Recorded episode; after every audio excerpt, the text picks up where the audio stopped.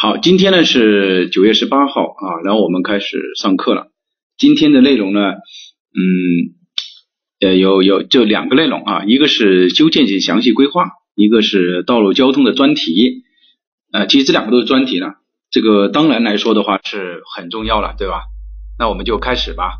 那我们先上这个修建性详细规划，然后这个地方呢有一个微信号啊，大家要加我微信号的话呢，就是还是要备注啊。备注的是什么呢？就是学号啊，学号，然后加上这个电话号码啊，其他的都不要啊。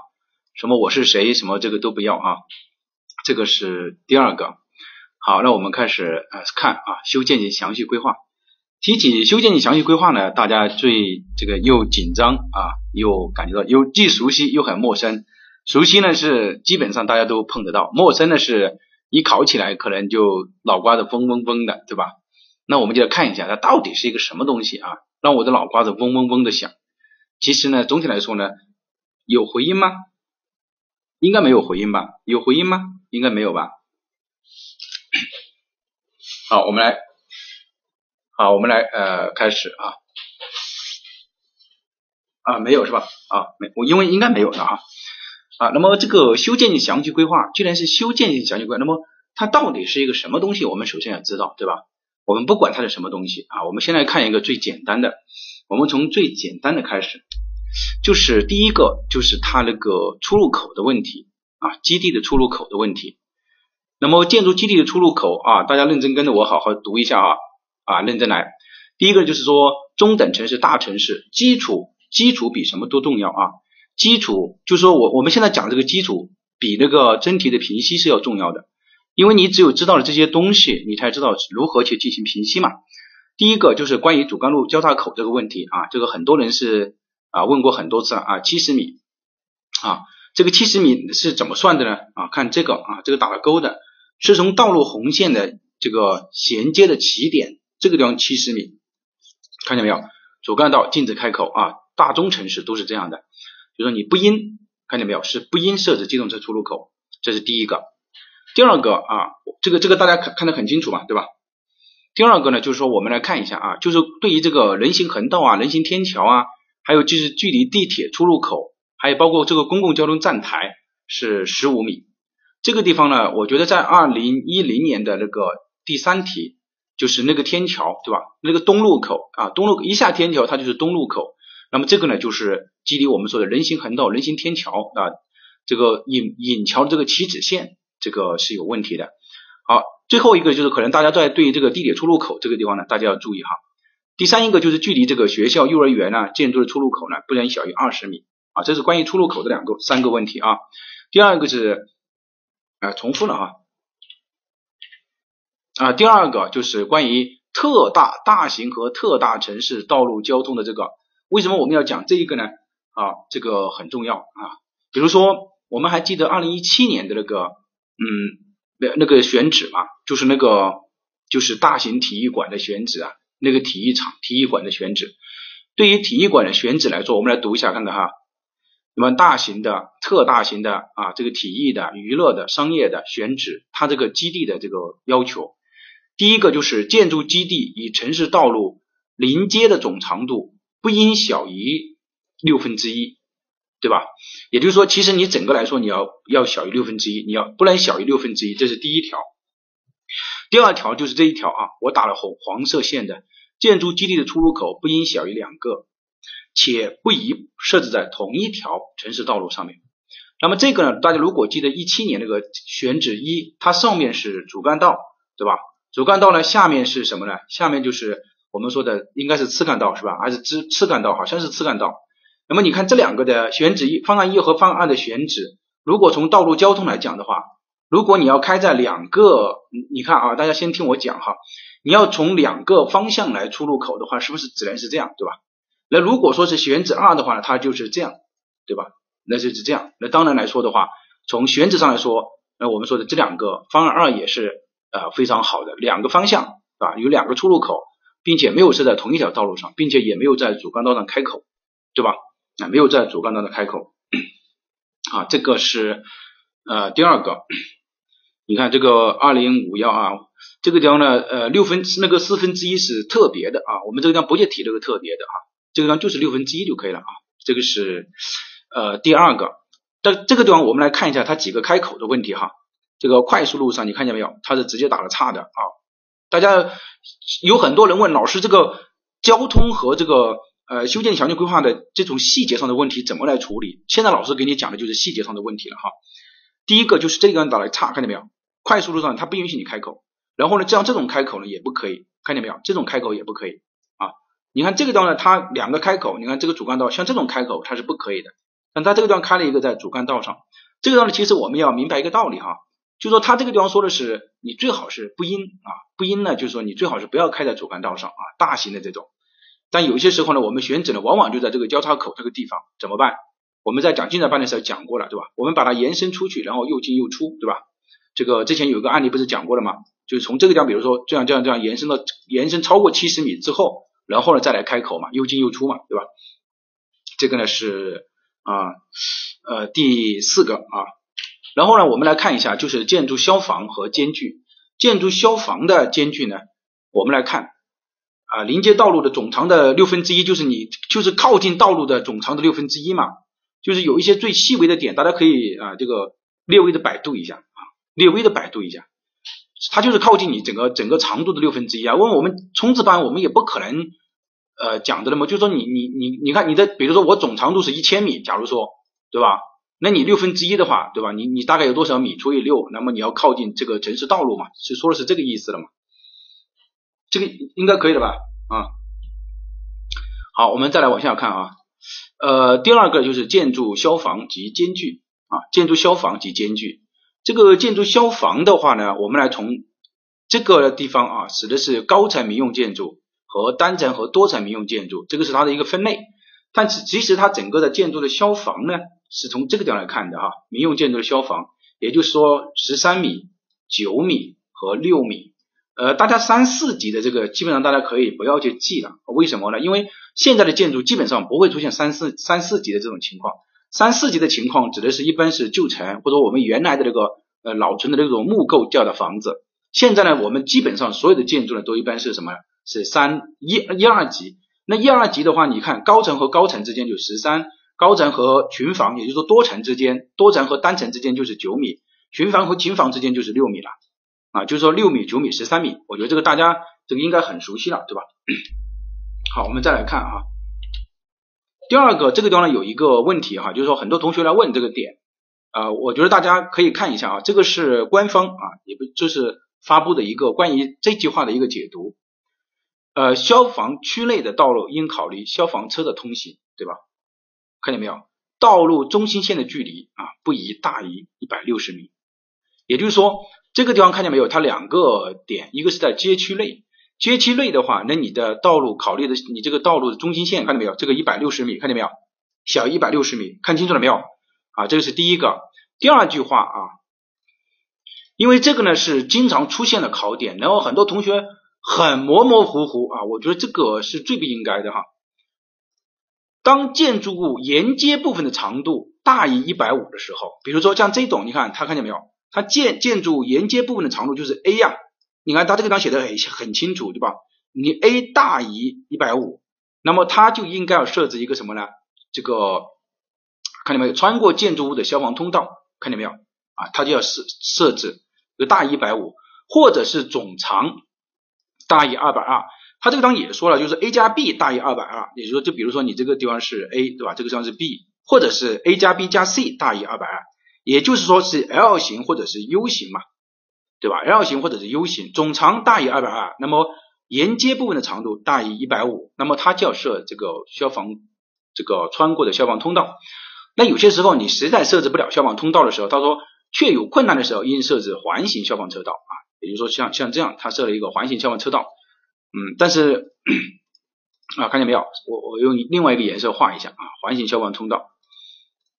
大家像这种常用的知识点呢，不要有死角啊，像这种基本上是常用的，你就不要有死角嘛，你就不要还是呃模模糊糊，这种是最不利的哈。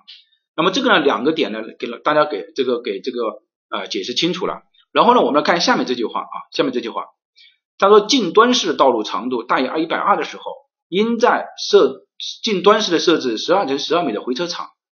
这个呢，好多年没有考了，那所以呢，我今年我去年我也没有讲，今年我 单独把这个呢我又列出来了，我还是担心它重复又来这么一条，很多同学呢就开始又又失去掉了，对吧？就不知道哎这个是是怎么来的了，对吧？你要知道哈，就是当你这个近端式的道路大一百二的时候，你要设回车场哈，我这个地方再说一遍啊，这个点啊，很多年没有考了，所以呢，我们把它呃重新落在上面啊。好，我们再来往下看啊。然后呢，我们前面呢是讲的是关于出入口和消防的问题啊，是居住区这个修建详细规划当中的重点之重啊，是常考的点。那么对于今年来说的话，我们讲三个修建详细规划，一个呢是讲一个综合医院的啊，然后呢是讲这个学校的，然后是讲居住区的啊，大家啊认真听一下，也就是说我们拓展一下这三个的这个关于选址的问题。前面那个是所有的都要满足的，它指的是基地，也就是说民用建筑统一设计标准，就是大家都要满足的和消防，有因为大家也没有必要掌握那么多建筑的那么细节，我们把它最主要的点拿出来了。现在我们讲一下综合医院的选址啊，综合医院的选址就是说，呃，道路交交通这一块，就说一看见没有，交通方便啊，一面面临两条城市道路。其实这句话呢，也就是说，对于医院来讲的话，它其实也应该是有两条城市道路啊。你说一条路一条路，比如说一条城市道路堵死了，那你们另外一条道城市道路还可以进去嘛？这个叫两条城市道路，对吧？第三一个就是环境要安静啊，要远离污染源。假如说你综合医院的选址，那我们要看一下，我们要选择这个环境比较安静的地方啊。大家听课的时候不要只是听这个条例条文哈，这个条文其实没有太多的意思，你去任何地方都可以找得到。你核心要听老师的讲解啊。那么这个地方什么意思呢？也就是说它要两条路，并且呢不能靠近主干道。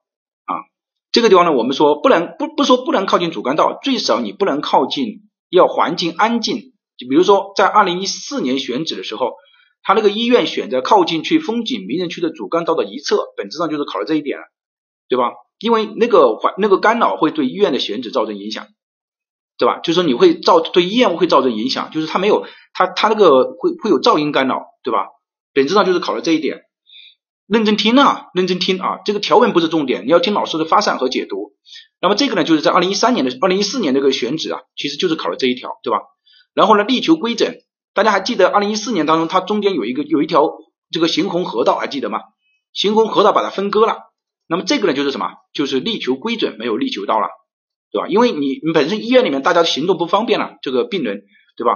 那你有一个河流的话，你势必要建桥，对吧？那就可能会带来其他的问题了，所以呢，这个地方就没有。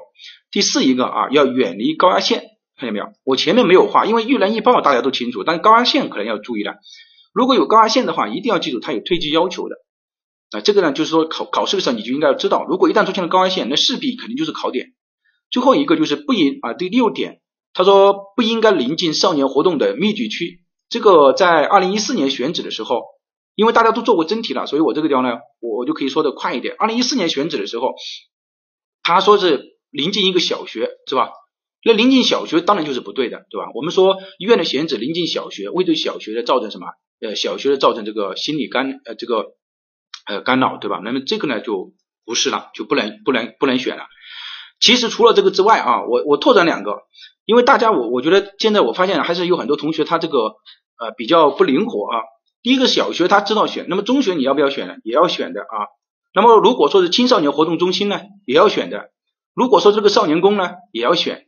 大家还记得那个隐秘的角落里面对吧？那个不是在少年宫发生了一个这个惨案嘛，对吧？那个小孩被被不慎掉下去了嘛。少年宫也记得要选哈。啊，现在少年宫也要记得要选啊。这个呢，其实就是关于这个综合医院的选址呢，绝大部分呢就。发现在这个地方，老师给大家解读了一下。如果你单看它的条文，其实你没有什么太多的意义哈。总平面设计当中，我们来看一下几个点，就这个地方啊，要人车分流，那要避免院内的这个感染，感染就是说功能分区要明确。我们在精讲班的时候，我们不是专门讲了吗？大家还记得吧？有精讲班的时候，这个这个开口啊，它的开口开在哪个？它对面是一个公园的这个开口，对吧？啊，对，就是那个那个题目。然后这个当然就是告诉你说是呃功能要什么？要这个分区啊，功能要分区啊，人车要分流。这个呢是关于总平面设计当中，总平面设计当中第四一条，我们来看一下，就是病房呢要能获得良好的朝向比如说有一道题目它就没有获得良好的朝向，这个地方呢你要记住，如果他要看，你要看病房啊，考试考到了，哎，你要注意啊，病房有没有问题？我们来看一下，直接看一下后面三个点哈。医院的出入口不应少于两处，这个地方是不应。前面这个地方是宜邻两条道路，那么这换而言之，呃，就是说如果你确实只能是一条道路的话，那你最少要有两个出入口吧，对吧？两个出入口啊，这是第一个，两个出入口啊，不应。这是第一个。第二个，病房建筑的前后间距的卫生距离应满足日照和啊这个卫生间距的要求，这个大家都可以理解，对吧？因为病房它也是要满足这个日照要求的。并且它这个间距啊不宜小于十二米，看不宜小于十二米，看见没有？它这个间距是，就是说你病房建筑前后间距不宜小于十二米啊，不宜小于十二米。然后第十一个啊，医疗用地里不得建设职工住宅，这个是明确写在这个地方。所以呢，我希望大家要注意这一条啊，它是不可以医疗建医疗用地里面是不得建设住宅的。因为职工住宅它本质上还是属于 R，但是医疗用地是属于 A 五幺，那么本质上是完全不同的，所以呢，我们要这个几条要特别注意哈，看见没有啊？这个呢是第一个，然后呢，我们来看一下，如果说是传染病医院的话，它有哪些特殊的一点呢？啊，传染病医院的话，第一条就是说你不能设置在人口的密集区。啊，如果这个大家不理解的话，呃，我把大家理解为你把它理解为居住区总可以吧？啊，就是不能布置在居住区里面啊，这个是考试的时候它可能会抽象一点，就在居住区里面，所以这个要注意啊。传染病医院，我们来看一下下面这个第五条啊，就是它不应该靠近水源啊，这个我觉得正常人也知道啊，这个水源一旦污染的话，这个当然是很严重的。还有不能临近这种食品加工啊，什么这个牲畜啊产业的这个加工企业。因为它和食品有关啊，第七条也是一样的，因为综合医院它都不能临近这个中小学，那我们说对于传染病医院那个当然是更加不能临近这个中小学啊，对吧？那你考试的时候也是要注意的啊。我们来看一下下面这一条啊，下面这一条呢，主要说综合医院那样，就是我们刚我们这个是传染病医院啊，刚刚那个讲的是综合医院，他说在这个综合医院里面呢，你如果要设置独立的传染病区的时候，传染病区和医院其他医疗用房。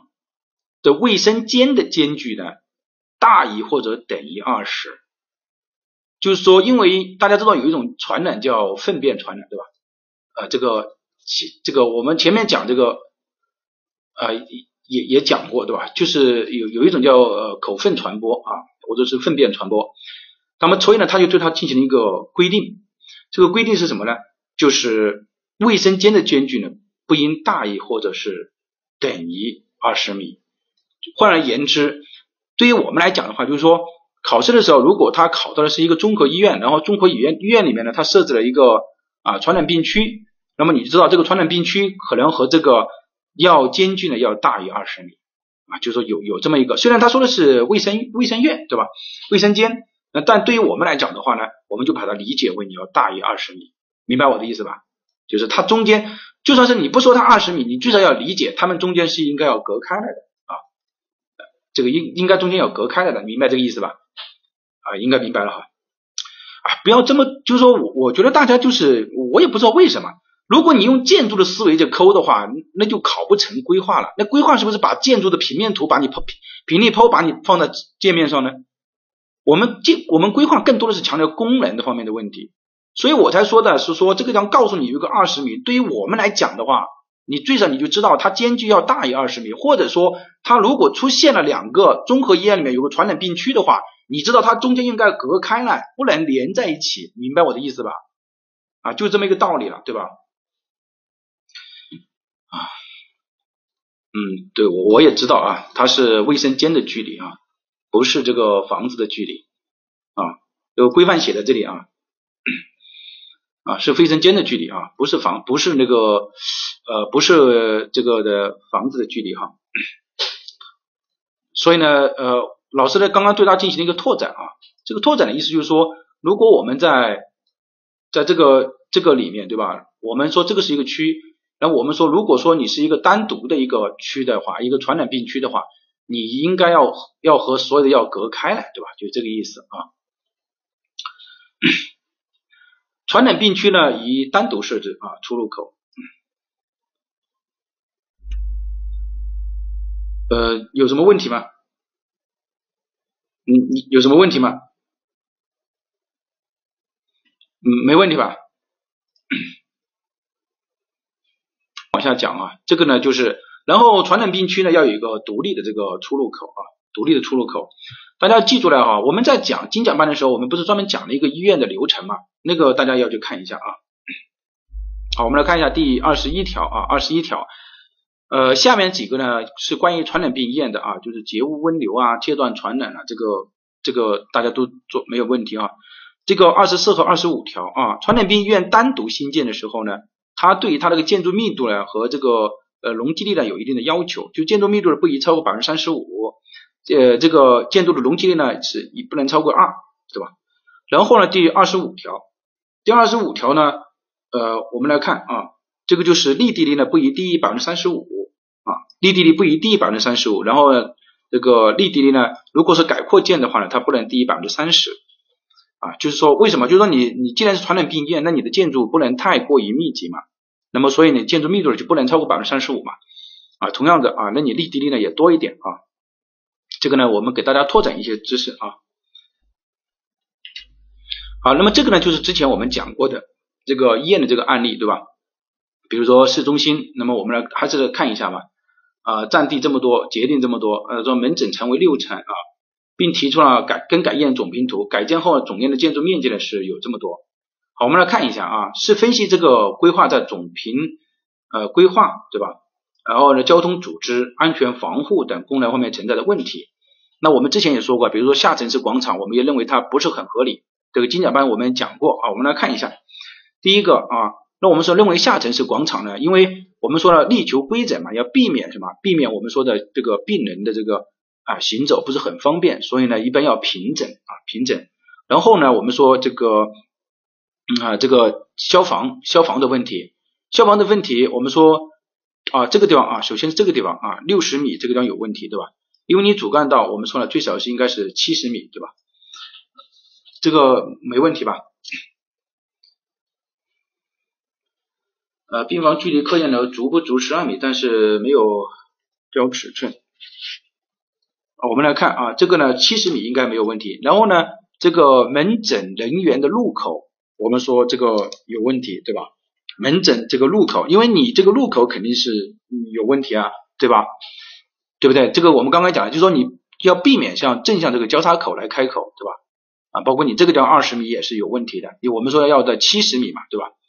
这个是还有这个地方啊，就是说呃，他说了，你看。呃，停车位，它提升了你停车位，按照这个来算。那么停车位呢，我们说，呃，它不满足啊，大家可以去用这个面积去算一下，就知道它是不满足的啊。你就说你通过这个地方你算一下啊，你就可以发现它不满足它这个停车位的要求，对吧？呃，还有就是我们说门诊楼和这个办公楼之间，比如说你这个地方啊，这个你五点五米。啊，五点五米呢？我们说你最低也应该是六米，对吧？最低也应该是六米。呃，还有没有问题？啊，六米、九米、十三米啊。呃，其实呢，刚刚呃我们来这个解答过来的时候，刚刚那个说的是呃立地力啊，病房这里哈。这个说的很好，我们说病房要保证病房这个地方有一个良好的，对吧？你不能被这个，你看这里主干道嘛，那你必须干扰对它干扰比较大，对吧？我们说不能啊，这个其实呢北向是这样的啊，你看这边是北边啊，这边是北边，那么南边在这个地方，对吧？左边西边对吧？这边是东边，啊太阳出来啊，总这样照一圈，那么我们要知道啊，当然这个地方它是不存在的。啊，这个地方不存在。那我们在考的时候就要注意了哈，你考的时候就要注意了。我们刚刚已经讲了，病房它也要满足这个要求的啊，病房也要满足要求。好，这个呢，呃，我们来看一下啊，这个呢，我们通过这个题目的分析呢，因为之前也已经讲过了哈，书上也有啊，就是那个真题集上也有。那我们这个呢是一个对医院的一个评析。前面呢我们讲的这些案例呢。比如说什么六十米啦，呃七十米啦，比如说这个六米、九米、十三米的这种方，这个啊包括他这张给出来的这个，还有就是这个地方的靠近这个主干道了，啊等等这些呢，我们就是告诉你这个呢，它的复习，它这个侧重的点的平息的侧重点呢，就从这几方面的平息。这个呢是关于医疗的啊，关于医院的。好，我们再来看啊，我们来看啊，就是关于修建性这个建筑的啊，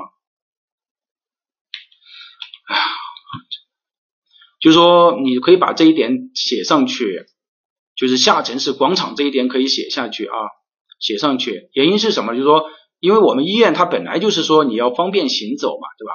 那你做这个下沉式广场肯定是不是很对嘛，对吧？比如说你推一个轮椅啊，各种就不方便嘛，对吧？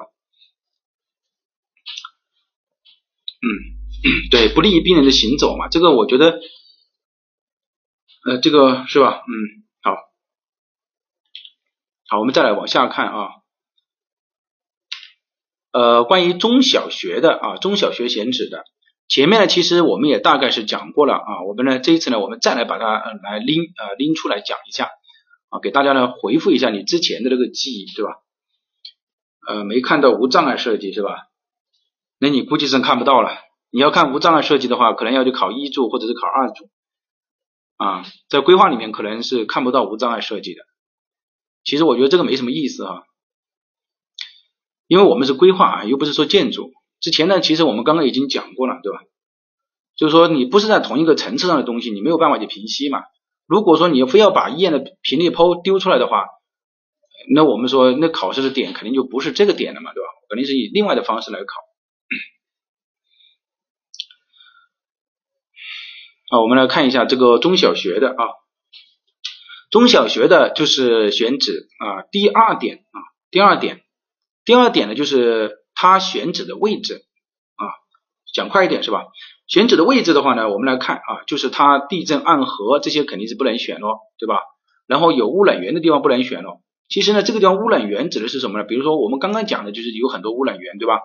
然后中小学和这个远离殡仪馆啊、医院、传染病院，对吧？这个肯定也是的啊，看见没有？这个也可以从这个地方可以看得出来，这种呢我也是不能放在它这个讨论啊，就是不能不能什么呢？就是。你看，我们刚刚讲医院的时候，其实也已经讲过了嘛，它它不能靠近中小学，那同样的道理，它也不能靠近中小学。然后城镇的这个半径是五百啊，城镇初级中学是一千。好，核心呢在下面这几个点啊，我们来看，就是关于学校的这个教主要教学用房设置这个外窗，距离这个轨道交通啊这个三百米的啊三百米，然后呢距离这个高速公路和地道地铁轨道交通线。这个是八十，这个地方呢最主要的就是关于这个轨道交通线，可能对于高速公路大家还是一下就可以想到，但是第一这个地轨道交通线呢，可能大家就不是那么容易了哈。还有一个第七个啊，就是学校周边二十二十五万米之外，要满足要求啊，包括你不能有高压线啊等等，这个专业学校里面，这个呢在二零一七年的有一道题目啊，它考了就是关于养老院啊敬老院的养老设施在这个。输油管道上面，那么我们说这个是不可以的。那同样的道理啊，学校也不可以。那么学校呢还有几个啊，比如说呃小学的主要教学用了四层啊啊，中学的教学用了是啊不能设在五层，那幼儿园呢是三层，而冬至日啊这个呢是不能小于两小时，幼儿园呢是三小时，对吧？这个大家要看多少是冬至日啊，不是大寒日。然后呢，关于体育场的布置啊是南北向啊南北向布置，长足呢南北向布置。啊，可以略微的偏一点点，但总体来说还是南北向布置的。然后呢，呃，这个地方就是第七个啊，中各类中小学啊，看见没有？看见没有？它这个就是说你距离这个是二十五米，这个啊也是一样的啊，二十五米。哦，关于托儿所的这个啊，托儿所这个，托儿所这个呃幼儿园呢？就是托儿所和幼儿园这个，我们来看一下，它也老师给大家第一个就是它不应该靠近这种公共的娱乐商场和批发市场。这个地方呢，我们为什么要提出这一点呢？原因也很简单，对吧？呃，就是呃这个批呃数据精讲班的数据和这个是一样的，就是说这个地方给大家过一遍这个很重要的一些点了，对吧？精讲班的数据是也也是有的。这个地方我我举个例子哈，就是为什么不能靠近这个呢？呃，主要呢还是要大家要记住了，就是说那你你你靠近这种地方，以公共娱乐场所，这个容易带害小孩，对吧？然后呢，商场和批发市场呢，它会带来一个什么问题呢？就是说可能小孩人人多啊，比较杂，它容易丢失，就是会造成很多其他的因素，所以呢，这个地方就不可以了，对吧？然后呢，第六点啊，园区内呢不能有高压线啊，这个已经说过很多遍了哈。在二零一七年的时候，我们刚刚说的总规当中考了一个哈，那么这个呢其实也是一样的啊。好，后面几个点我提醒一下大家哈。第一呢就是服务半径三百啊，这个第三点二点四条，因为有很多同学问的很多。如果说四个班以上的，那么它就应该设置独立设置这个幼儿园，四个班以上的就独立设置。如果说是三个班的，那么及以下的，它可以和养老啊这些啊基助啊这个啊合建。那么我们在考试的时候，有一年不是就是它就没有合建嘛，就是二零一零年的时候，还是二零二应该是二零一零年，它就不是和这个啊基助建筑合建嘛。那我们说它一般来说它会超过四个班。啊，就是不会低于三个班，有四个班级以上的，看见没有？一般来说，我们说不会是三个班以下的，三个班以下的就很小了，对吧？它就合建。那么我们在考试的时候，我们着重关注啊，就是这个啊，它有没有这个单独设置啊？就说你应该幼儿园应该单独设置啊。对于我们来讲啊，就是单独设置，因为我们是不是现在是一个什么？我们是一个居住区嘛啊，那么就是单独设置啊。然后呢，要有独立的啊，这个地方呢，我们来看一下啊。就是室外的活动场地要有二分之一是在这个之外的，有些时候呢三分之一，三分之一呢指的是那种，那三分之一和二分之一是不同的啊。这个二分之一呢指的是幼儿园里面的这个活动场地要有二分之一，三分之一呢指的是那种公园里面啊，或者是小区的公共绿地里面啊，它要有这个三分之一，所以这个是不一样的啊。这个呢我提醒一下大家哈，把这个好，我们再看一下幼儿园的选址啊。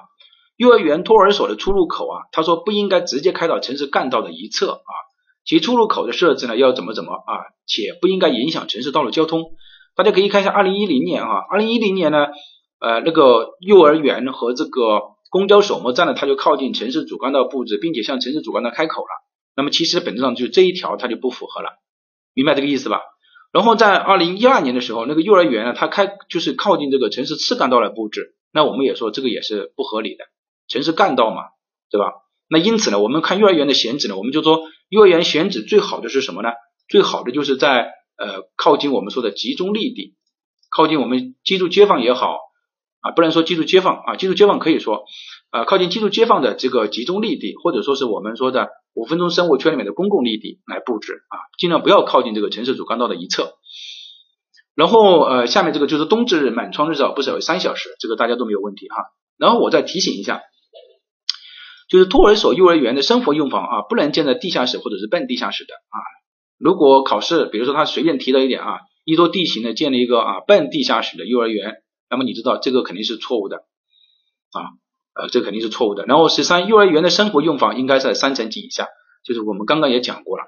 那么我们现现在梳理的这些呢，就是把整个的居住区里面的这个叫什么啊，这个三项啊，这个中学啊，首先呢，我们是梳理的这个。医医院对吧？修建详细规划当中的医院，呃，医院呢分为综合医院和传染病医院，大家大概应该应该要明白了对吧？它是要沿以两条道路，并且要两个开口，然后呢要满足一些要求，就是说我们刚刚已经解读的，比如说远离中小学啊什么什么之类的。后面呢我们解读了一下小学和啊中学，然后呢接下来我们解读了这个幼儿园，基本上呢就给大家啊把这个整个的条框呢经常涉及到的点呢给大家解读了一下。希望大家呢，这个最最基本的数据呢，还是要有所了解哈。好，这个呢是我们来认真读一下这个地方哈。关于中小学的选址，那么会不会考那个每年都考的内容啊？对吧？每年都考，那我们来对它进行一个解读。因为我不希望大家呃带着这个死角啊去去这个考试。比如说初中，它是首先呢是十五分钟和十分钟的，这个就是很重要的点了哈。那我们就明白。那么十五分钟和十分钟的是一定要配建中学和小学。那么在二零一九年的时候，他他说他就没有配建，他说他是说在这个六百米之外呀有一个中学、小学和幼儿园。那六百米之外的小学和幼儿园和你整个小区应该有没有关系呢？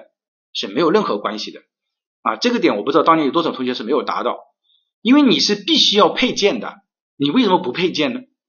对吧？你看这个东西你必须要配件的，那你你去年那个点好多同学没有达到，就说换了一种方式就不会答了。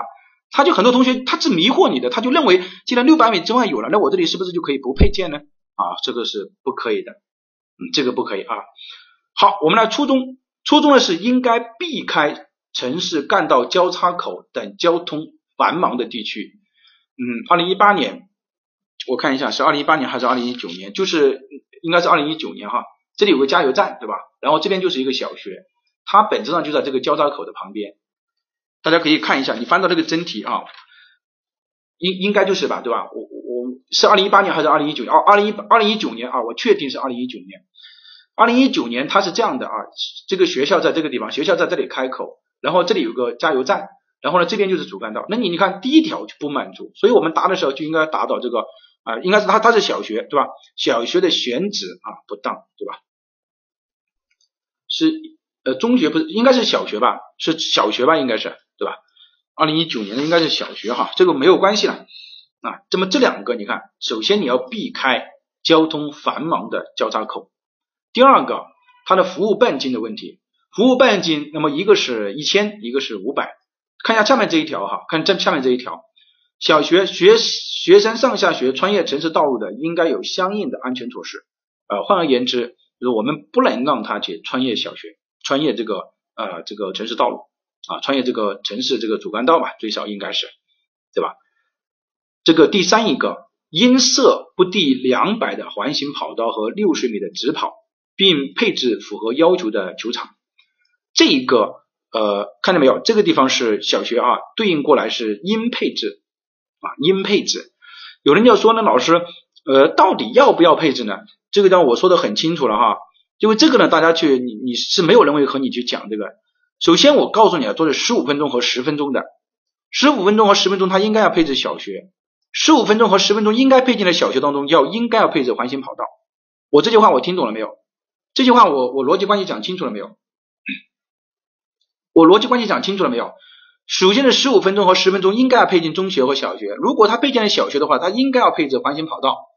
清楚了对吧？啊，清楚了就可以。嗯，不要到时候又来说老师什么时候要配置这个环形跑道，什么时候不配置环形跑道？那我真的很怕啊。那我们通过这几个呢，我们来看一下啊，很明白的，就是说呃可以提出来。也就是说，假如说他不考中学，我们考小学的话，要知道第一个点要注意，第二个点我们说不能穿越这个不能穿越这个。第三个要设置跑道啊，设置这个跑道。第四一个，那么他要。教学区和运动场相对独立设置，看见没有？这个地方告诉你说是要相对独立设置，但是呢，并向社会错分开这个运动场地啊，这个呢是现在我们在提出来的，所以这一点呢考试的时候没有办法，但前面两个点呢，往年啊常常在考试哈，常常在考。好，我们呃再往下走，关于这个幼儿园，呃，我现在出一个这个问题，幼儿园是在几分钟的配置啊？告诉我。幼儿园在几分钟内配置啊？是十五分钟还是十分钟还是几分钟配置还是五分钟配置啊？我我说的这个话的意思就是，那你就要知道了，怎么他应该配置幼儿园的，他不可能像这样说啊，我因为因为因为什么原因我就不配置啊，这个不可以的，那你必须要配置。那么幼儿园要配进在靠近哪个地方呢？看见没有？靠近公共绿地，在二零一七年的这个地方，它那个幼儿园呢是靠近。和这个活动场地是靠近什么呢？靠近北侧的这个主干道，那么所以这个地方是就是一个点了，对吧？那你应该应该要靠近什么？靠近公共绿地来配置啊，并且呢啊要满足三小时，然后服务半径呢是三百米。那你靠近北侧布置，那当然服务半径也不好了，对吧？然后呢有不少于二分之一的场地，有不少于二分之一的场地在这个标准的建筑线之外。那么这个呢我们就觉得。其实我们可以总结一下，就可以发现，呃，就是说我我希望这两张表呢，就是说大家以后不要再来问这个呃小学初中的问题，我觉得基本上就不需要问了啊，就把它可以完全的这两个点啊布置在什么地方，要布置在什么地方，需不需要设置，然后呢要独立啊，然后呢关于下面这个啊幼儿园也是一样的啊，要靠近公共绿地啊，然后呢。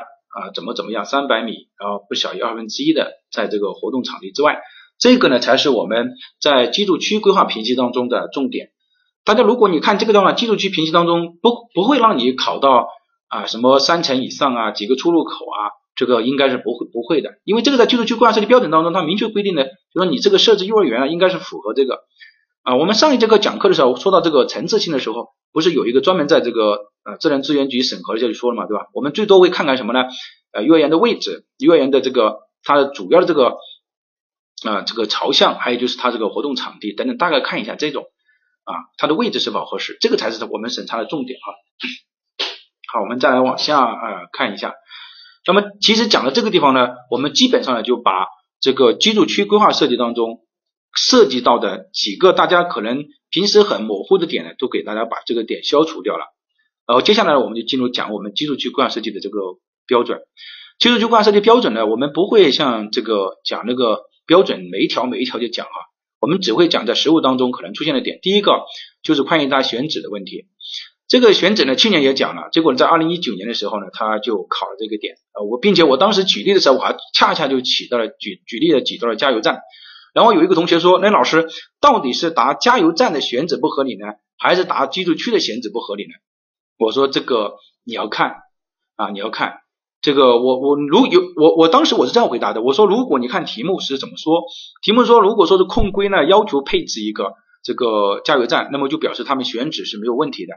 那么只能说他们之间的关系问题，那你就可以直接把它逻辑关系写出来，就是说啊，比如说以危险化学品加油站之间的距离啊不符合这个安全的规定的要求，或者说不宜啊布置靠近居住区啊，对吧？好，我们再来看一下另外这个啊，另外这个，比如说采光通风啊，我觉得这个这几个点大家到时候呃考试考到的话，应该都会啊知道。然后我们来看一下三点零点四九。三点零点四条，老师讲到你突出的点是什么呢？第一，你要知道哪一个级别是属于哪一个级别。比如说，他告诉你说居住区有多少人口，那么你应该知道它是属于哪一个生活圈，这个应该没有问题吧？第二个，如果他告诉你说啊用地面积是多少啊，比如说二十五公顷啊，或者是啊比如说七十七十二公顷，或者说是啊比如说我我举个例子吧，比如说四十二公顷吧。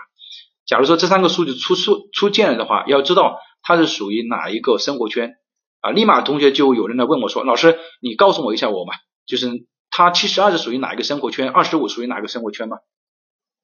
啊，我不告诉你啊，这个不能说是什么都等着我把这个饭放到你口里面去，这个在已经讲过无数遍了，对吧？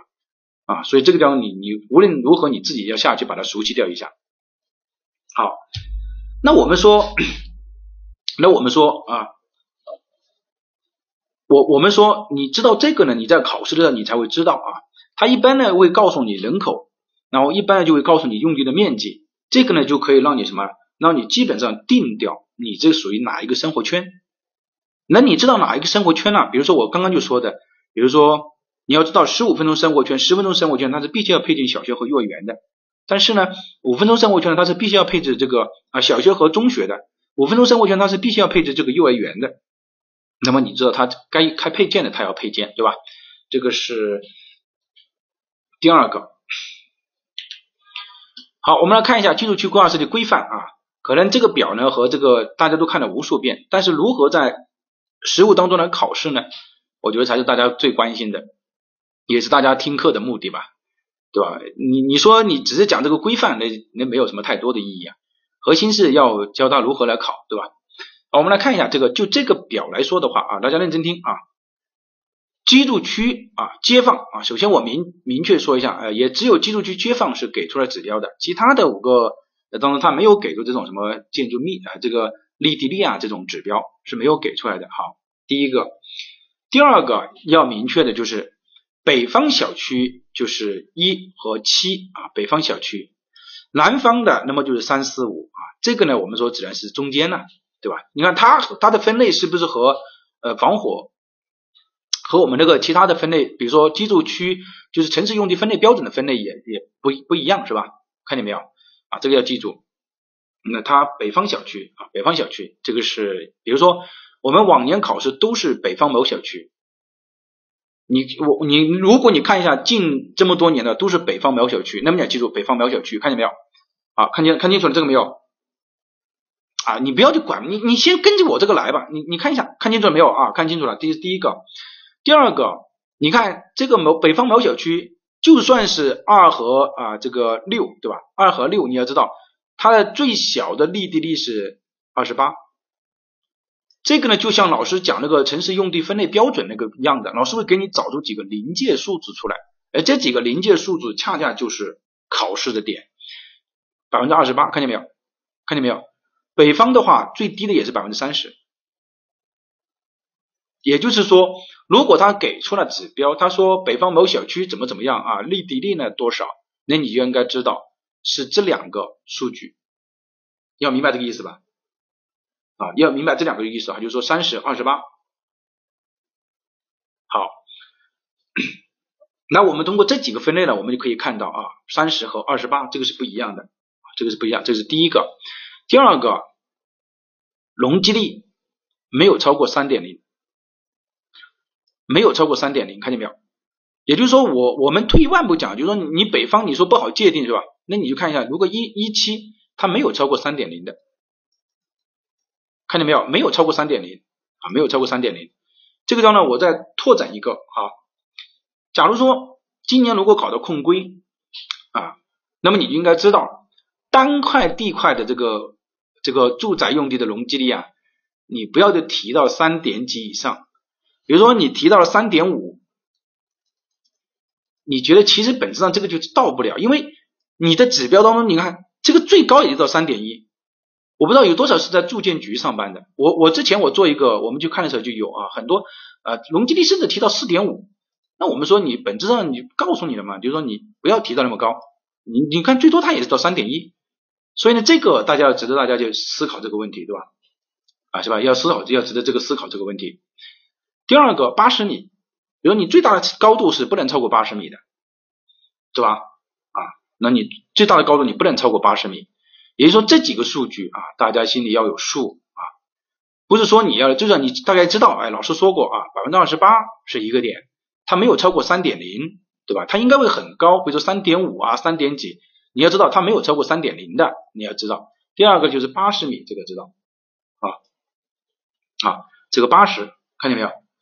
那嗯，北京节地啊，容积率不能超过是吧？好，那么这个应该大家应该知道了吧？哈，这个是两个。然后呢，这个是关于这个居住区规划接放的这个呃几要素当中的几个点啊，和我们实我们实务考试可能涉及到的，在这个表当中可能涉及到了几个点啊，很有可能我认为会出现在立地力啊，或者是容积率上。如果他今年会做手脚的话。因为建筑高度呢，已经考了，连续已经考了好几年了。这个大家八十米，大概也也也已经是啊，这个深深的印在脑海当中了哈。啊，这个呃二幺零五幺，你是要我来我，感觉到大家今天不是来听课的啊，个个都带刀子来对吧？能把韦老师气死是最好的啊。可能大家也觉得是吧？听得有点烦了是不是？我刚刚已经讲了嘛，我说北方啊。因为我们我我刚刚已经说了，历年北方都考的都是北方啊，因为这个表已经在这个地方，你就有些你就没有必要这种嘛，对吧？哦，我已经表述的还是我觉得还是比较清楚的啊。好，四点零点四条啊，四点零点四条啊，是吧？啊，继续哈，继续，嗯，四点零点四条啊，我们来看各级新建各级啊，这个地方首先呢是新建啊，看见没有？新建新建各级生活圈及配套的公共绿地，因为我们首先要知道它的实务当中怎么来考，这个才是我们的重点。我们前面只是讲这个条文是怎么来的，今天呢我们讲它怎么来应用，并应该集中设置在一定规模且能开展休闲活动，对吧？还有就是什么这个体育场的居住区的公园。那么对于我们来讲的话啊，大家认真听啊，这个很重要的一个点哈，我认为今年也是可能可能会考到的点。因为北京呢有几件事情都是在出现在这个问题上面，所以呢，那么势必会可能会引起注意。假如说他告诉你，前提是你现在知道，比如说他啊告诉你三万二千人或者是多少或者是多少用地，那我们首先知道它是五分钟生活圈。我举个例子哈，那么五分钟生活圈你就知道，五分钟生活圈一定要有一个什么？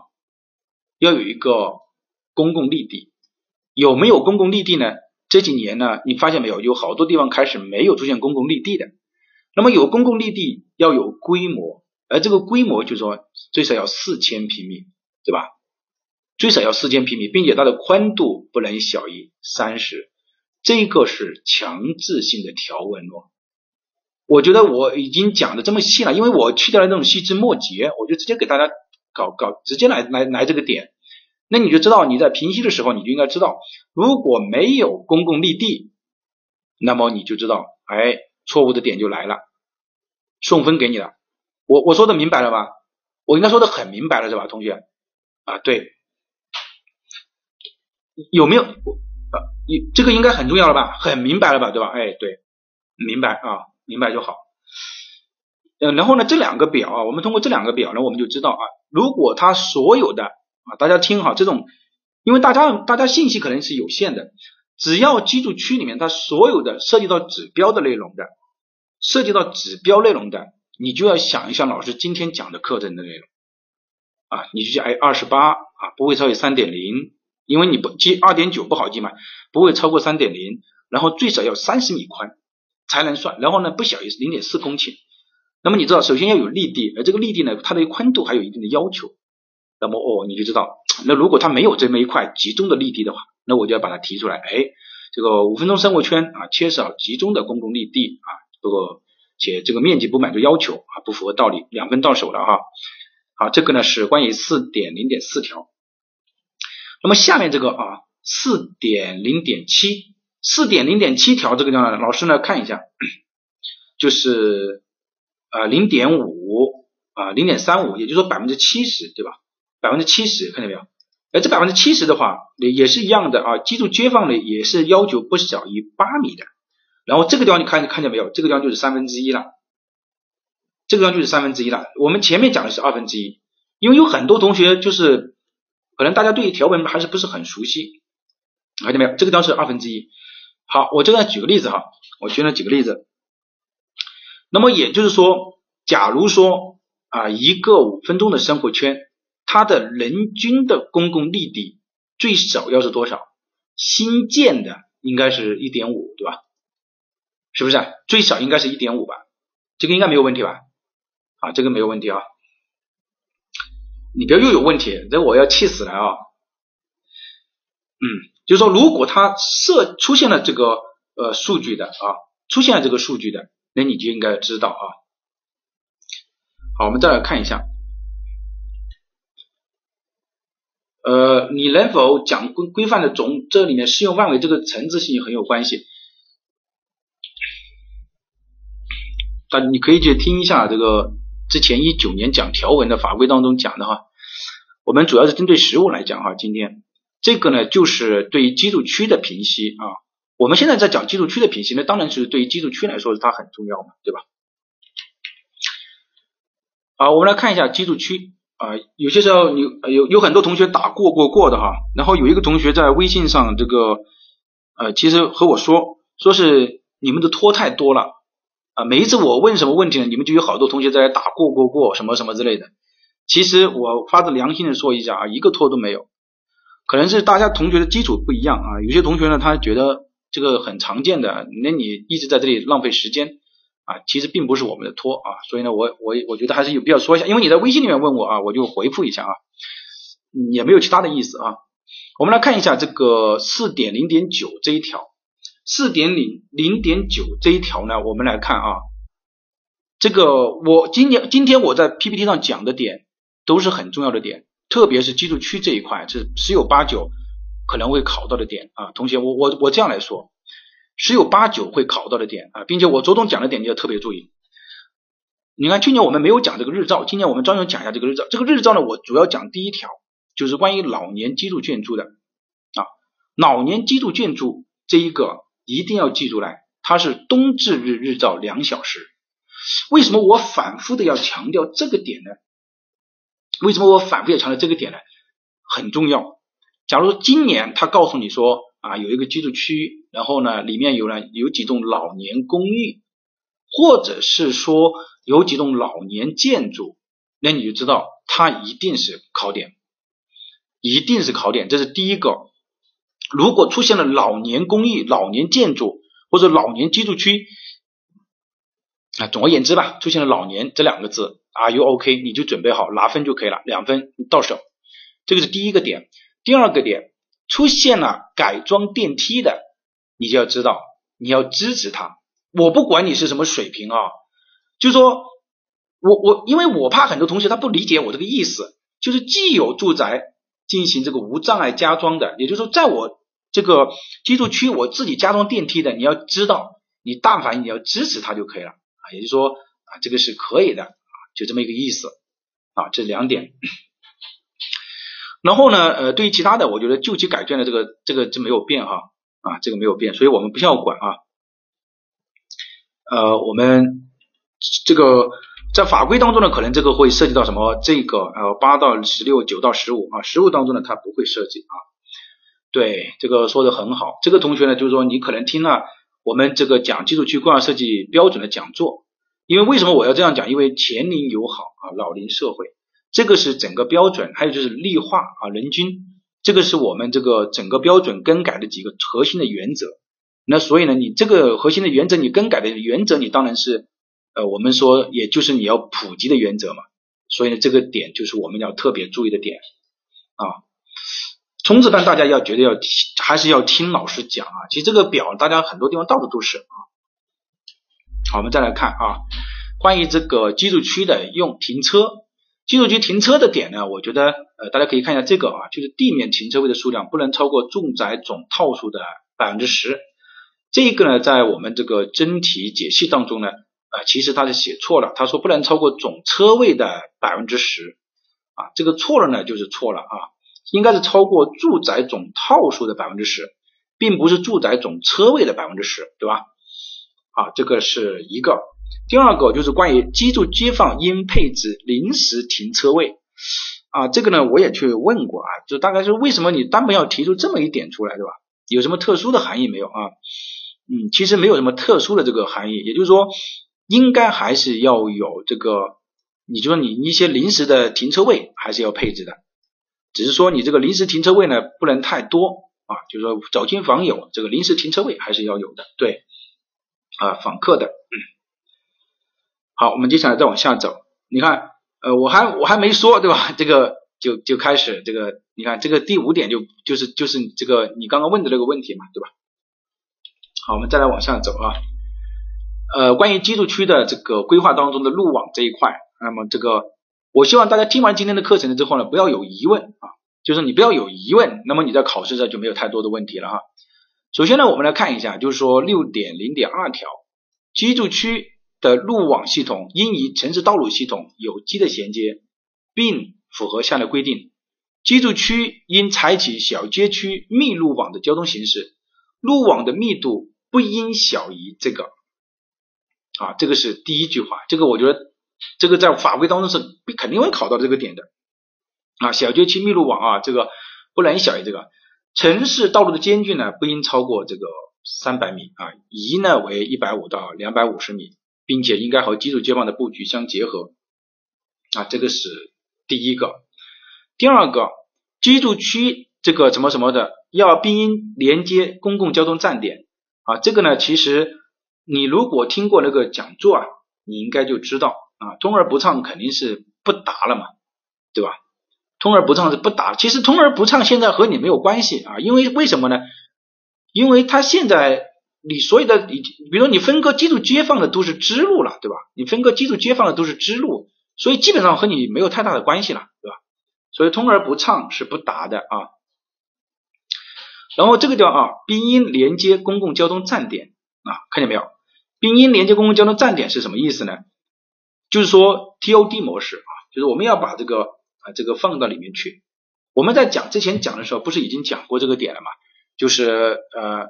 社区的这个，我我们在讲居住区规划设计有 TND，大家还记得吧？啊，就是 TND 就要把公共交通站点呢引进去啊。然后呢，第呃这个下面这个啊六点零点三这一条啊，他说两侧啊集中布置配套设施的道路啊，以形成人居的这个生活型的街道，街道两侧的退去的距离应和街道的尺度相协调啊，这个大家没有问题啊。啊，刚刚有个说是和这个幺六零有没有冲突啊？和幺六零一点关系都没有啊。那为什么说我和幺六零没有点关系呢？呃，其实幺六零这个地方的街区，你看，首先它是满足的，对吧？以为，那么你这个是满足的，这是第一个。第二个呢，那个我们讲这个幺六零呢，就是消防的那个，他说的是街区，他那个街区呢，其实本质上呢，针对的是，就是你没有看那个他那个解读，真正的是什么？我们说的是街区里面啊，并不是我们的这个居住区。呃，这个要怎么说呢？就是他那个街区，类似于你把它理解为是消防不太好的地方啊，就是消防道路不在很好的地方啊，一些棚户区啊等等，这个他认为你就应该啊按照这个来算啊，是这么一个道理。但其实呢，我们现在讲的是居住区里面的道路系统啊，都是这个是城市道路系统，所以呢，看见没有，这个是城市道路啊，那个地方是街区的，所以它这个没有太大的关系的哈。啊，说的很好啊，幺六零呢，相当于是你内部的一个消防的一个道路，嗯。好，我们来看一下这个支路的啊，支路的这个这个地方，呃，支路的红线宽度呢，移为这个呃十四到这个二十米，对吧？移为这个十四到二十米，也就是说，他现在对于这个支路呢，他提了一个要求啊，提了一个要求。这个要求是什么呢？因为我们记住街记住街坊之外啊，居住街坊之外呢，都是什么？你看，居住区里面的各级道路系统。居住区、居住街坊之外呢，已经就属于城市支路了啊，属于城市支路了。然后他对这个城市支路呢提了一个要求，就是说你应该要十四到二十米啊，十四到二十米这个宽度啊，是这么一个要求。然后道路红线呢，应该要满足这个骑自行车的要求啊。然后呢，人行道的宽度呢，移为二点五啊，二点五米，看见没有？好，我们再来看一下。呃，关于居住区规划当中的另外几个点，我们来看啊。接下来就进入了居住街坊啊，居住街坊里面呢，我们说附属设施，附属设施呢应该满足消防、救护、搬家。首先，我们来看一下这个啊，主要附属道路至少应有两个车型出入口，与城市道路连接。什么意思呢？就是说居住街坊啊，它要有两个和它这个城市道路的进行连接。然后宽度四米啦，什么不小于二点五米啦，我觉得这个大家都很熟，很很厉害了啊。然后啊，这个第三条，人行出入口的间距不宜超过两百，这个呢大家要记住一点啊，这个可能会考试考到的，就是人行出入口的间距不宜超过两百，可能会考到啊，可能会考到的，这个要记住了啊。好，我们总结一下整个呃，还有一个，我们把这个小的知识点讲掉啊。最小纵坡啊，千分之三，然后呢，最大纵坡啊，百分之八，这个大家应该记住了吧？啊，B 这个积雪地区啊是属于特殊情况，一般情况下就是百分之八啊。好，我来讲几个啊，这个给大家讲几个要点啊，可能大家还不是很明白，其实大家还是要去听一下这精讲班的这个。我们来看一下，第一个呢就是说，居住街坊里面的道路叫附属道路。这个附属道路呢，对吧？就是说，比如说我这个地方是一个居住街坊，我这里面的道路呢，啊，我举个例子啊，比如说这个是这样的啊，啊，比如说四周都是道路吧，四周都是道路啊，四周都是道路啊，四周都是道路。那么我这个居住街坊里面，我肯定要有道路，对吧？这个里面的道路呢是什么呢？就是你这个宽度呢不能小于四米，对吧？这个说的很清楚，就是我们现在这个。居住街坊里面的道路，这个叫附属道路，不属于城市道路。然后居住街坊之外的，那么可能这个路呢就属于支路了，那么它已经就属于城市道路了。然后呢，再往外扩的话，那就是次干道了；再往外扩的话，就是主干道。也就是说，对于我们来讲，居住街坊来讲的话，我们里面才称为附属道路，其他的都应该是属于城市道路。也就是所有的什么开口啊，道路通而不畅啊，什么什么之类的，其实基本上已经不存在了，因为这个已经是属于城市道路了，并不是你居住区里面的道路，明白这个道理吧？好，也就是说，我们整个的呃居住区或者说整个城市来讲的话，除了我们居住街坊里面的附属道路，其他的就已经是城市道路了。所以后面我们来看题的时候，你就发现。你就不要去挑它这个路怎么怎么样的什么，那个和你就已经没有关系了，那个属于城市道路了。我讲的这个宏观性的点讲通了没有？讲通了没有？打个一啊，加打个一啊，讲通了没有？打个一啊，讲通了哈。那么这样的话呢，我们就把这几个点呢，我们把它啊讲到这个地方。好，那我们休息一下啊，休息下之后呢，我们来做几道题目啊。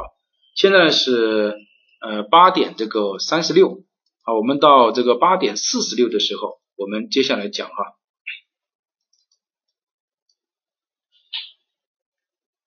接着讲哈，看见大家很欢快的在群里面聊天，那我也知道啊，今年还是可能是啊，大家都还是很轻松的啊。那么我们觉得这样的话呢，应该问题不大啊。那我们接下来再来讲几个点哈，讲几个点。好，我来我我来给大家回顾一下啊，回顾一下，就是我们这节课讲了什么哈，大家认真先认真听哈，这个很重要啊。第一个讲了一下我们说的关于这个出入口的问题，对吧？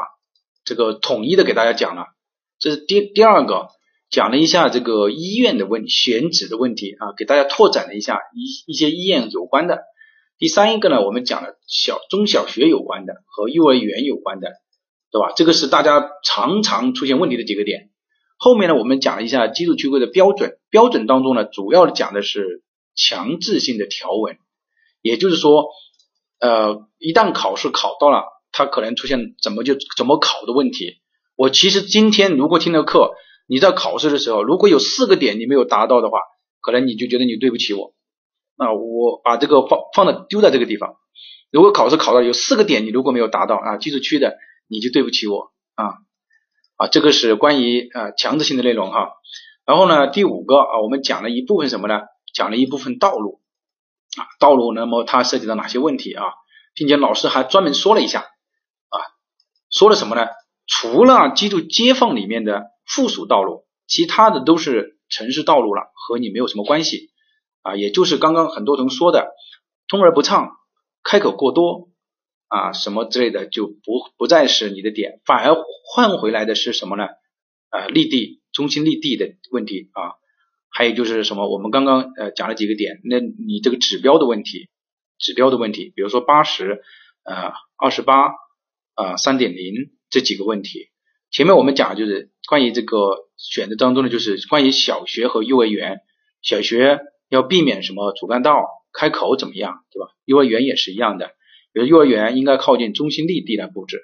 我们这个把这几个点你融合起来，你就知道啊，你就知道哎，老师今天说的是大概是什么意思了。这个我我觉得应该很清楚了的啊，这个呢是这个上节课的点。好，那我们今天来看一下啊。啊，我们来看一下这个几个呃考试。对于这道题目呢，我只提一个点，就是方便给大家特别注意的老年公寓。对于这道题目，我其实目的就是为了突出老年公寓四栋老年公寓。大家知道这四栋老年公寓，你看一下他是怎么说的？他说所有的调试住宅正面间距均按冬至日一小时来控标准来控制。老年公寓不是哦，老年公寓不是哦，老年公寓是几个小时呢？对吧？我我只把这个点丢出来，所以你要特别注意了啊！我我把这个题目拿上来的目的就是把这个，一旦出现了，我觉得如果你没有达到，那真的是啊，我都不知道该如何去表达我这个心情了哈。好，我们再来看一下啊，呃，另外一道题目啊，二零一四年的题目，嗯。啊，刚刚有几个同学呢问了几个小的问题啊，我觉得什么一点五、二点五、二点零的，我之前我们已经总结过了，我觉得冲刺班的时候我们就没有必要啊，就是大家下去把它落实一下就可以了啊。好，我们来读一下这道题目啊，认真听啊，看看老师怎么读题的哈。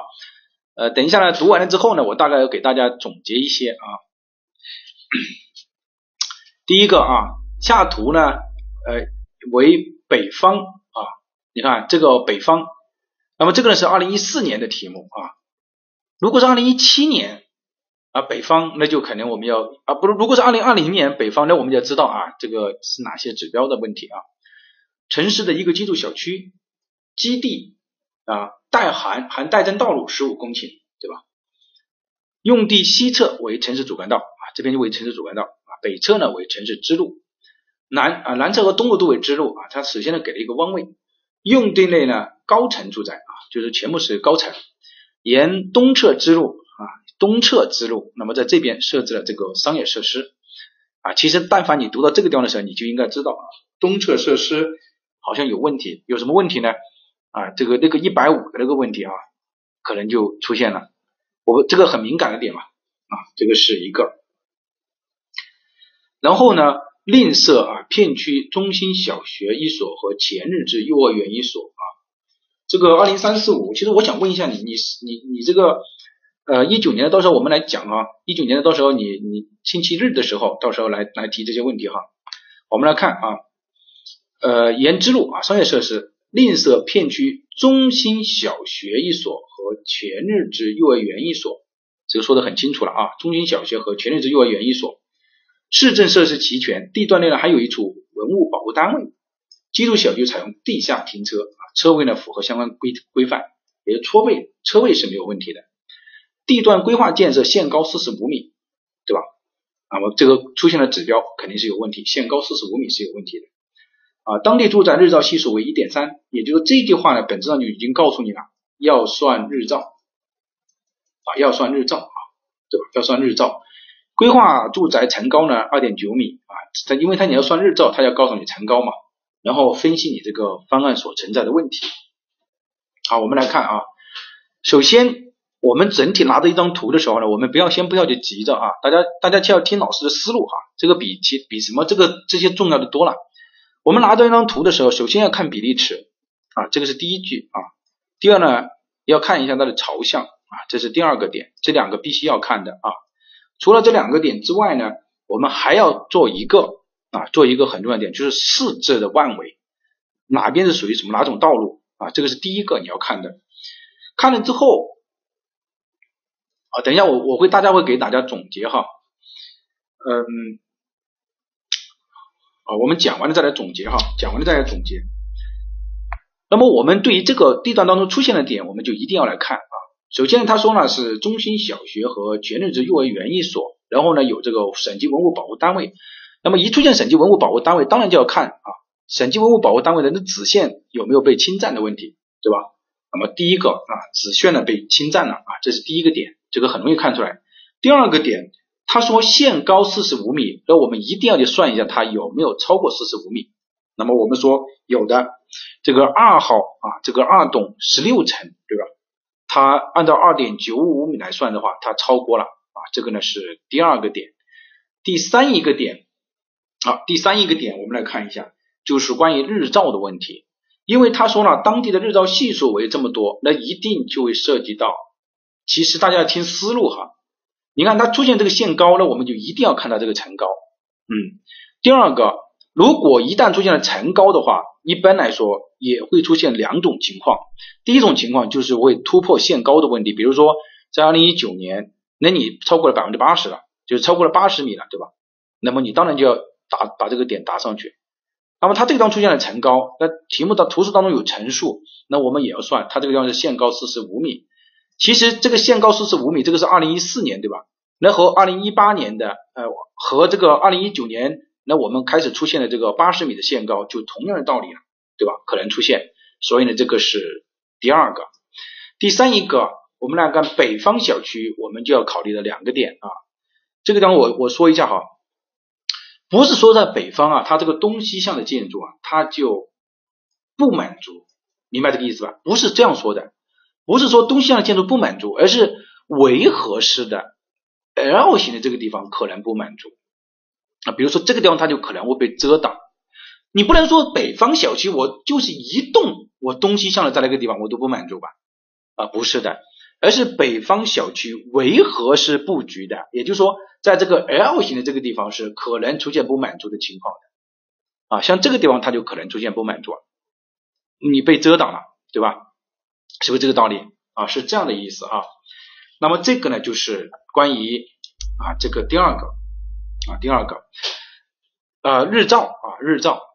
第三一个啊第三一个，大家认真听啊。第三一个就是说，除了这个之外，我们还要考虑消防的问题啊。我觉得还是我直接给大家丢出来这个结论，可能对大家来说更好容易啊。这个是我大概的一个啊这个一个纲要啊平息。居住区的一个纲要，它不是很准啊，不能说百分之百的准，但是百分之八十五的准是没有问题的。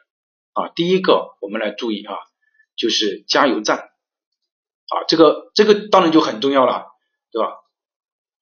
啊，这个纲要。第二个铁三项，这铁三项是哪铁三项呢？啊，注意来啊，铁三项啊，这个小学、幼儿园，还有就是还有是什么？有人知道吗？铁三项有人知道吗？小学、幼儿园还有什么知道吧？啊，没有啊，等一下我们来把这个点。第三一个停车。第三一个停车，第四一个消防，第五一个日照。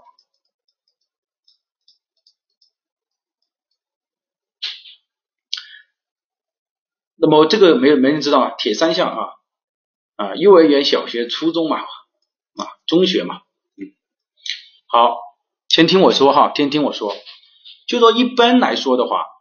啊，加油站、铁三项，也就是小学、初中、幼儿园停车位、消防、日照。第六一点，指标啊，指标，也就是说，所有的点，基本上的平息的点，就在这个三这个当中。呃，不管它一般不管怎么样，不会突破这这个。好，我们就以这个来看啊。比如说，首先加油站没有，但是呢，它有一个这个文物保护单位，那么文物保护单位肯定是一个点，对吧？这是第一个啊，文物保护单位是一个点。第二个，我们来看一下铁三项当中，小学，那我们说小学肯定是一个点，幼儿园，那我们说独立设置，它因为它是完全小学，是一个点啊。然后呢？中学没有停车位，有没有停车位？有没有停车位？有没有停车位？有没有？比如说我们在之前的时候，经常是地面停车位过多，地面停车位过少，呃，地面停车位过多，它有没有？或者是说说什么？比如像二零一七年啊，那么地面停车位这个出入口过多，对吧？没有。那么这个地方所谓的停车啊，这个要记住了哈。这个地方所谓的停车，看见没有啊？停车位没有，消防有没有？消防有没有？消防是肯定要有的。那么这个地方呢，我们就说了，一百五是不满足的。还有一个是这两栋的间距不满足，七栋和八栋的间距是不满足的，对吧？七栋和八栋的间距不满足，看见没有？然后。消防啊，这个地方有几个？这个超了二百二，这个地方超了二百二和超了一百五，对吧？超了二百二和一百五，这两栋之间的间距是不满足的。然后呢，幼儿园要独立设置，侵占子线。哦，还有一个就是超高，这个超高所有的都归结为是什么呢？指标，所有的都归结为在指标当中。比如说，不管是后面我们后面讲的这个，还是前面讲的指标，这几个这几个项基本上可以把你啊，我我把它画一下，你存在的问题基本上都在这几个当中来找，所以没有必要到处去找哈，因为大家可以看到答案到的啊，可以看到答案到的，呃，这个呢是关于二零一四年的啊，二零一四年的，我们来看一下啊，二零一七年的这个题目。他说：“北方小区，嗯，老旧小区改造啊，二十五啊，这个公顷，二十五公顷是属于哪一个级别的？五分钟还是十分钟？五分钟还是十分钟？啊，五分钟还是十分钟？啊，二十五公顷。他说主要规划布局呢如下啊，我们来听，我们来看啊，地段南侧和东西两侧啊，他说为城市的这个。”嗯，次干道地段北侧呢为城市支路啊，这个这个城市支路这里是次干道。你看，像这个，像这这个时候啊，像这个这种，他已经告诉你了哈，这个在呃，等一下，二零一八年那个就说的很清楚了。像这个，它本质上已经是属于城市支路了啊，对吧？已经上是类似于像城市之路一样的。尽管它这个是二零一七年这个题目，但是本质上已经有点像城市之路这种了。你发现没有？等一下我们看，呃，等一下我们看二零一八年的时候呢，就会说的很清楚，因为它这个是二零一七年的题目，那个标准还没有实施。等一下我们看，就是有同学问啊，它已经相当于是城市之路了，但是它这个地方还不是哈，它城市之路级别只是说这个地方是城市之路啊。呃，一级项目决策啊。其实这个我觉得对于实物来说，其实我个人认为是比较简单的，但是我不知道大家为什么啊很怕这个啊。那么我首先我知道第一个啊，第二点他说一级项目决策啊，小区中心保留四栋哦，我们还有一个还有一个还有一个专项啊，小区中心保留四栋十八层的住宅，那么这个四栋十八层住宅一定会带来问题的，带来什么问题啊？我们说了带来对幼儿园造成的影响啊，这个是一个问题，对吧？看见没有？这个地方是一个问题啊。小区四栋十八层，它一定会带来一个问题，并且采用围合式布局。他说，其他组团可适当采用围合式布局。北方小区围合式布局，这里两个点出来了，一定会带来问题的。读题一个都不能漏掉啊！读题啊，一个都不能漏。小区北侧中部有幼儿园，你看北侧布置中部幼儿园和文化设施。北侧，那我们说文化中心和幼儿园应该布置在哪个地方啊？小区的中心来布置。我们就读题，我就知道，他说西南角布置小学，东南角西南角布置小学，那么我们就要考虑你小学的问题了，啊，小学的问题，那么我们说小学应该避开避开什么交通繁忙的，但是要便于他接送的地方，所以这个地方要考虑，对吧？然后呢，呃，他说这边呢布置的这个商业综合体，那商业综合体，你看这两个商业综合体一定会带来问题。那么商业综合体一定有几个点，有一个点对吧？并且商业体北侧和东侧设置地下车库，那么地下车库一定就会带来出发点嘛。然后又跟你说，小区设置地下车库，停车位的数量是符合的，停车位的数量是符合了，但是出入口的距离有没有符合呢？你开这么多出入口的距离有没有符合呢？好，我们来看一下啊，老师刚刚讲的那几个点，第一个加油站没有了。其他的有没有呢？好像也没有，对吧？只有一个呢，什么呢？十八栋的住宅，这个是有的啊。那么我们说这个地方是一个点。第二个铁三项，小学有没有？中学有没有？幼儿园有没有？那么幼儿园、小学一定有问题的。中学它没有，那就说这两个可能是要有点的啊。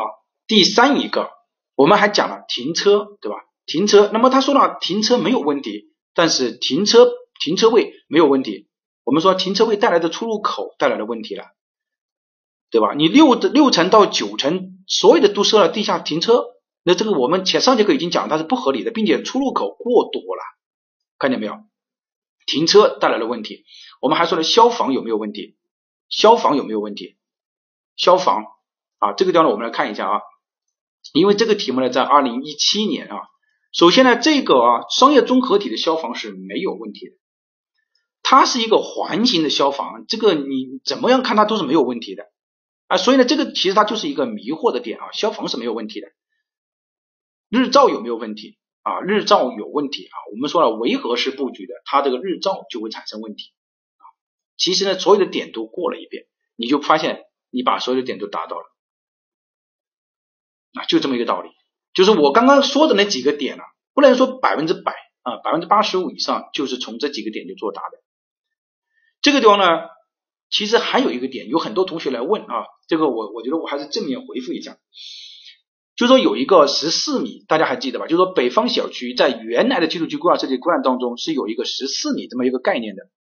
那么有个同学就问我说，老师，你为什么我这个你你说你你说我这个十四米？我为什么不可以在两栋建筑之间布置呢？我两栋建筑之间布置，我超过十四米就可以了啊！我说，如果你这样问的话，那你就问一下你家有谁家的有哪个小区或者是哪一个市政管道的铺设是沿着这个中间去布置的？如果有人这样说的话，我觉得整就完全是不懂规划。那一个小孩或者怎么样，在这个地方不管随便操作一个什么东西爆炸了怎么办？你？这个是不可能的。我们说你铺设管道，你不是沿路铺设吗？怎么会说是你是沿路铺设的？不可能说你在两栋建筑之间来进行铺设啊？你又不是路，你就算是入户的，你那个管子也是从一楼的那个下面那个，就是沿着那个我们说的附属道路那个四米的那个去铺设的，并不会说在两栋建筑之间这样的铺设，这个是不会的。所以呢，它才有一个说是你这个路要大于十四米，就是这么一个道理，明白这个意思了吧？啊，明白了哈。但是这一个点呢，呃，为什么说在呃新的基础区规划设计标准当中，它已经没有这个点了？就是在二零一八版这个当中已经没有这个点了。其实也不能说没有啊，它把它当成市政管线，因为它已经是沿着你这个支路去铺设了嘛，所以它要求你支路是十四到二十米了嘛。对吧？新的标准当中也是十四到二十米啊，啊，只是说它不再是作为你平行，它是作为市政管道去，是作为这个市政道路去了。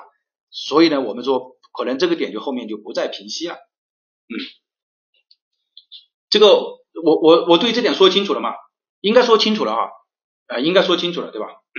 啊，打通了是吧？好，打通了就好。就说你只是你原来的也有说是大于十四米。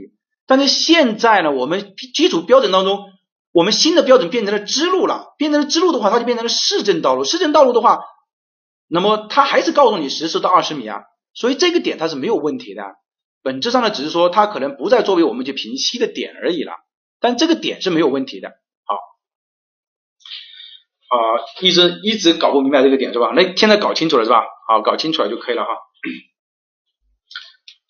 好，那我们。这个呢是关于一四呃这个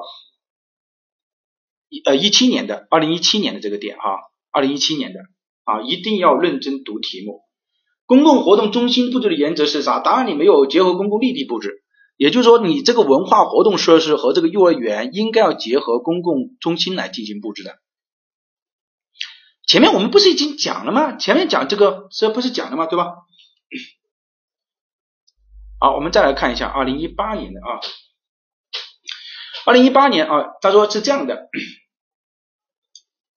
呃，下图为中国北方某城市一个居住区的规范啊，呃，用地呢东西临主干道，地面停车位不够，地面停车位难道有哪哪里有规定吗？有规定地面停车位是多少吗？这个二幺七三四七四三有规定地面停车位是多少吗？啊，有没有？就是你哪个规范当中有规定地面停车位是多少的吗？好像没有嘛。那么他你说的地面停车位不够是什么意思呢？哦，人家是说不超过不超过总户数的，又不是说你一定要到百分之十，怎么会这样的理解这个规范呢？那对吧？这个这个这个对吧？这个不可能。人家是说你不超过，那我不超过就可以了嘛？你不能说一定要有嘛？这个这是两个概念嘛，对吧？好，我们来看一下二零一八年的啊，二零一八年的这个也是一样的哈。其实呢，我们就采用我们这几种方式来进行。其实大家可以呢啊，不说百分之百啊，记住这个啊，加油站啊有没有？好像加油站这个一八年的是有了啊啊，铁三项有没有？有啊，小学在这里。中学啊，幼儿园在这里，中学没有。其实但凡你把这个点勾出来了，其实你就啊赢了哈。加油站啊有了，然后呢，地面停车有没有？啊，地面停车，地面停车，消防呢？啊，消防肯定是要考虑的啊。幼幼儿园有消防呢？消防有没有？啊，我们还是读一下题目吧啊，读一下题目，不能太快了哈。下图为北方某城市一个居住区的规划啊，用地东西啊等等，这个已建成西侧为高速公路绿化带，南侧为滨水啊，总的是四十啊公顷啊，控制地详细规划给定的指标是容积率啊，限高七十，那么限高就出来掉了啊。我们说一旦出现了这种指标的话，你就要进行你要进行计算啊啊，你你只要知道这个限高的话，你就要把它这个啊，嗯，一辆没有不合理吧？啊，这个真的我觉得。这个要怎么说呢？如果这样的话，我觉得啊，那你就答上去吧，你答上去吧，你就说它一辆也没有啊，地面停车位一辆也没有，不合理。你可以把这个点答上去吧，就是你觉得那种的话，嗯，就是你可以把那个点答上去啊。好，我们来看啊，这个地方呢，北方啊，那么就要考虑啊，它为何是啊布局啊，为何是布局，对吧？北方。为何式布局啊？日照就出来了啊，加油站啊，我我重新写掉一下哈，我们来读一下题目啊，控制力详细化给定的容积率是这么多啊，限高是这么多，日照系数啊，一旦出现了这个，那我觉得呃可能就有问题了，对吧？我们就我们就要考虑它这个问题了，住宅的日照系数一点六，那我们就要考虑日照的能不能满足的问题了，对吧？呃，然后呢，地规划地段内设置一处加油站，那加油站就在这个地方啊。居住区内规划多层和高层住宅，沿居住区中部啊，他说不止，那么这个肯定是有问题的啊，也就是说他给只要给出来数据就一定是有问题的。首先这个数据有问题啊，七十米可能会有问题，加油站可能会有问题，商业设施可能会有问题，中心小学和幼儿园可能会有问题，采用地下停车，出入口分布在各个组团，对吧？出入口和车位，也就是这个地方告诉你出入口和车位。它是符合规范的，那你就不要去打出入口和车位就可以了。那么其实你来打这几个就可以了啊。那我们来打，我们来看一下，加油站有问题，对吧？加油站应该远离居住区啊，并且呢不应该结合公园进行布置，这个应该没有问题吧？啊，这个是第一个。嗯，第二个呢，呃，他说限高七十米，那肯定是有问题的啊。这个有一个二十四米的啊，二十四层的建筑，那么它超过限高了啊，超过限高了，二十四米的。